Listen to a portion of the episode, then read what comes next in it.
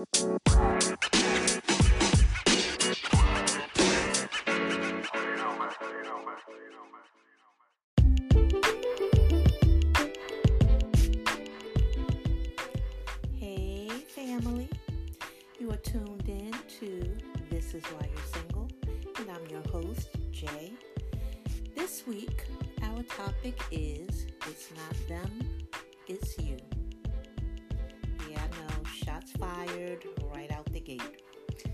with me, y'all know I'm going to break it down for you.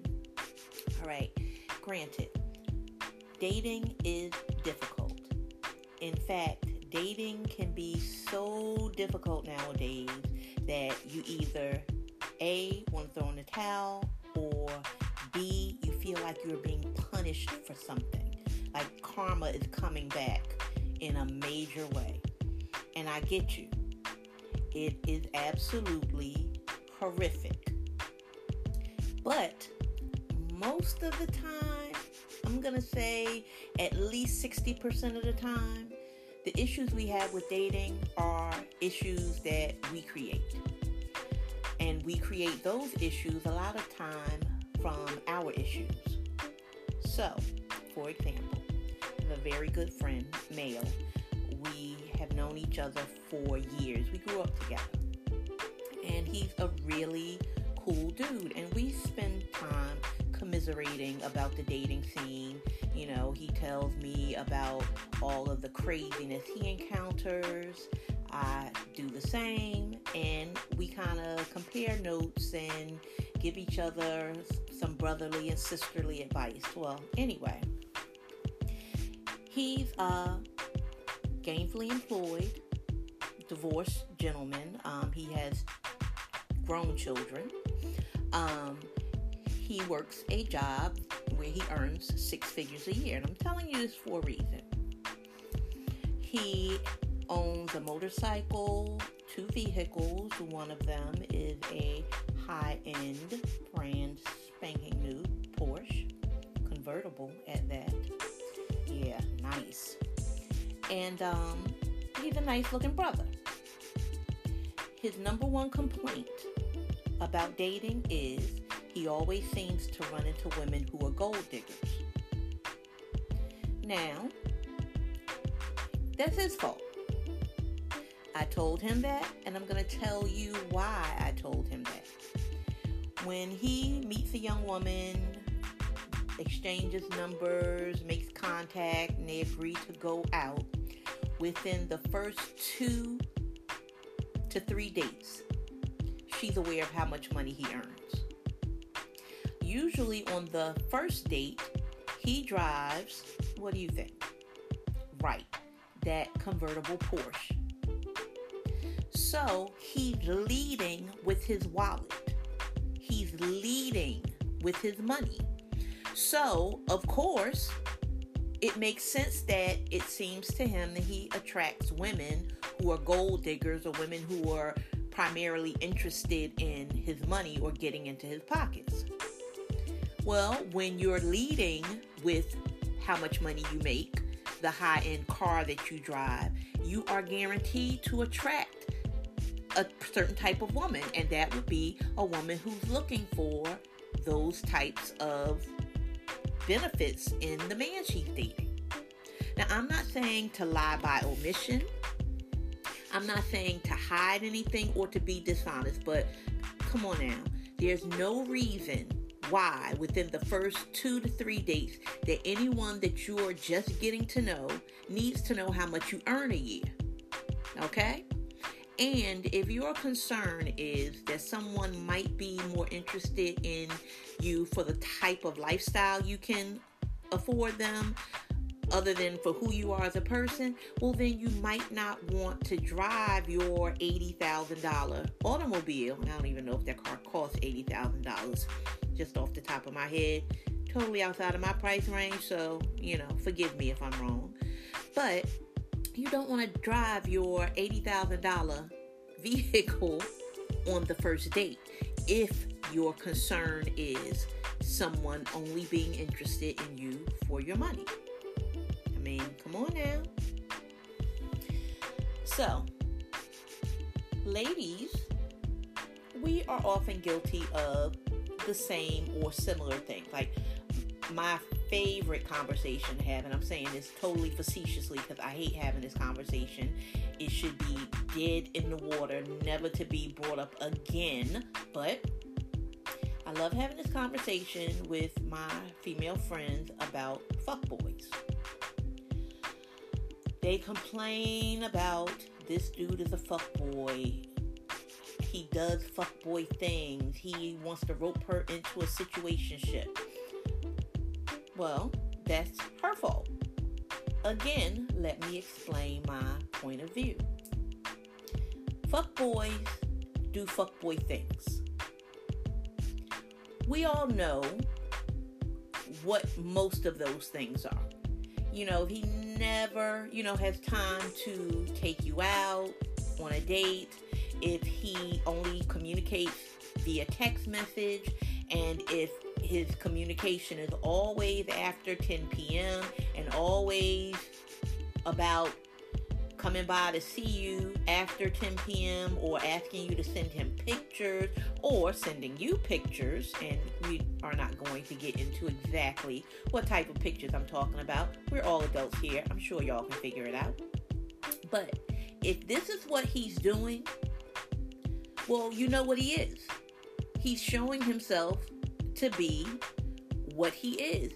But if you continue to entertain it, if you continue to respond to his text messages, you are encouraging him. You might be responding saying no or, you know, cussing him out or what have you, but he's engaging you. And if he's engaging you, he has your attention. And if he has your attention, he can attempt to wear away at your resolve and eventually get into your house at 11:30 p.m. and from there get to your bed.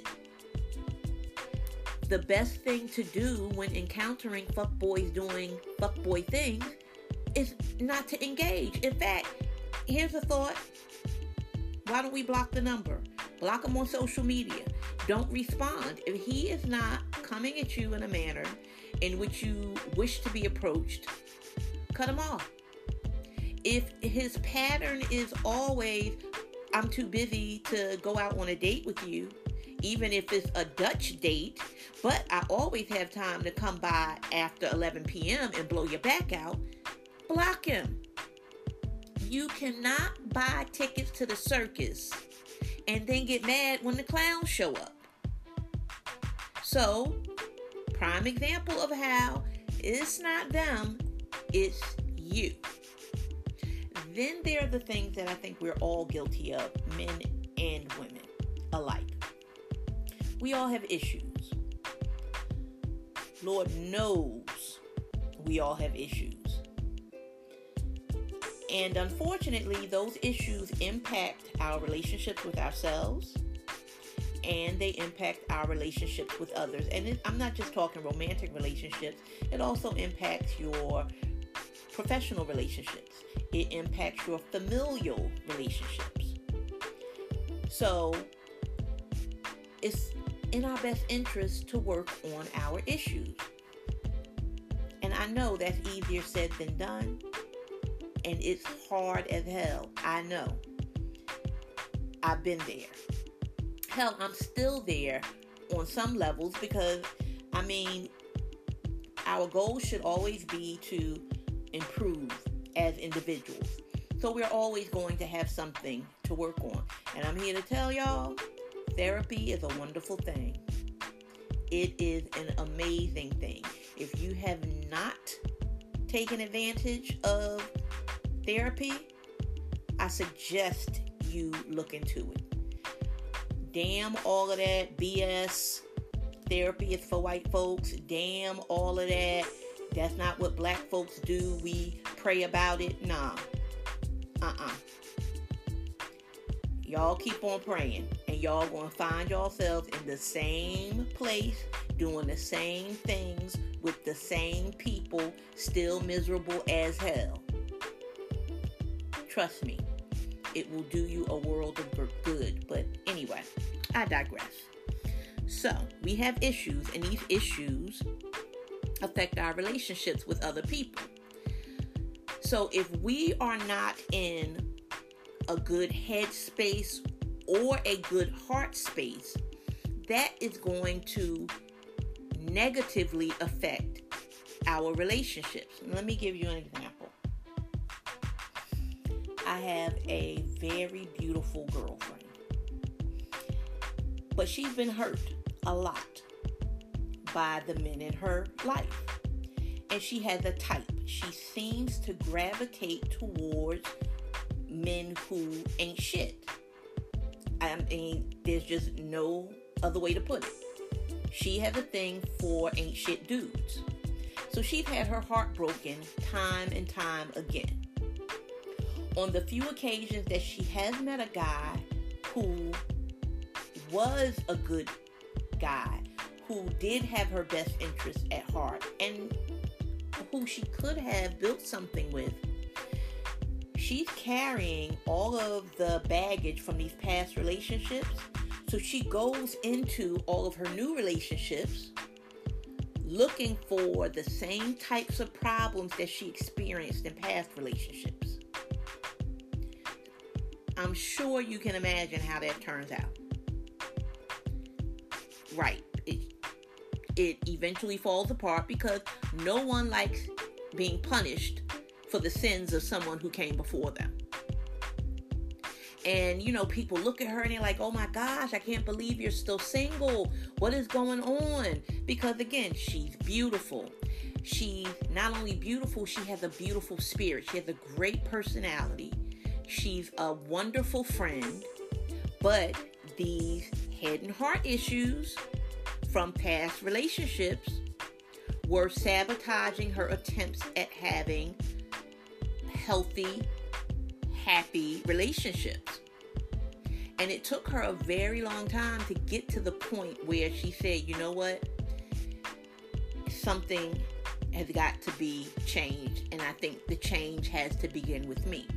And the sidebar anytime we're unhappy with circumstances, situations, and even people in our lives, a good place to start looking is within we need to, you know, look at ourselves because sometimes it could be, you know, some changes that we personally need to make that will then affect our external circumstances, environment, and the people that we find in our orbit. But anyway,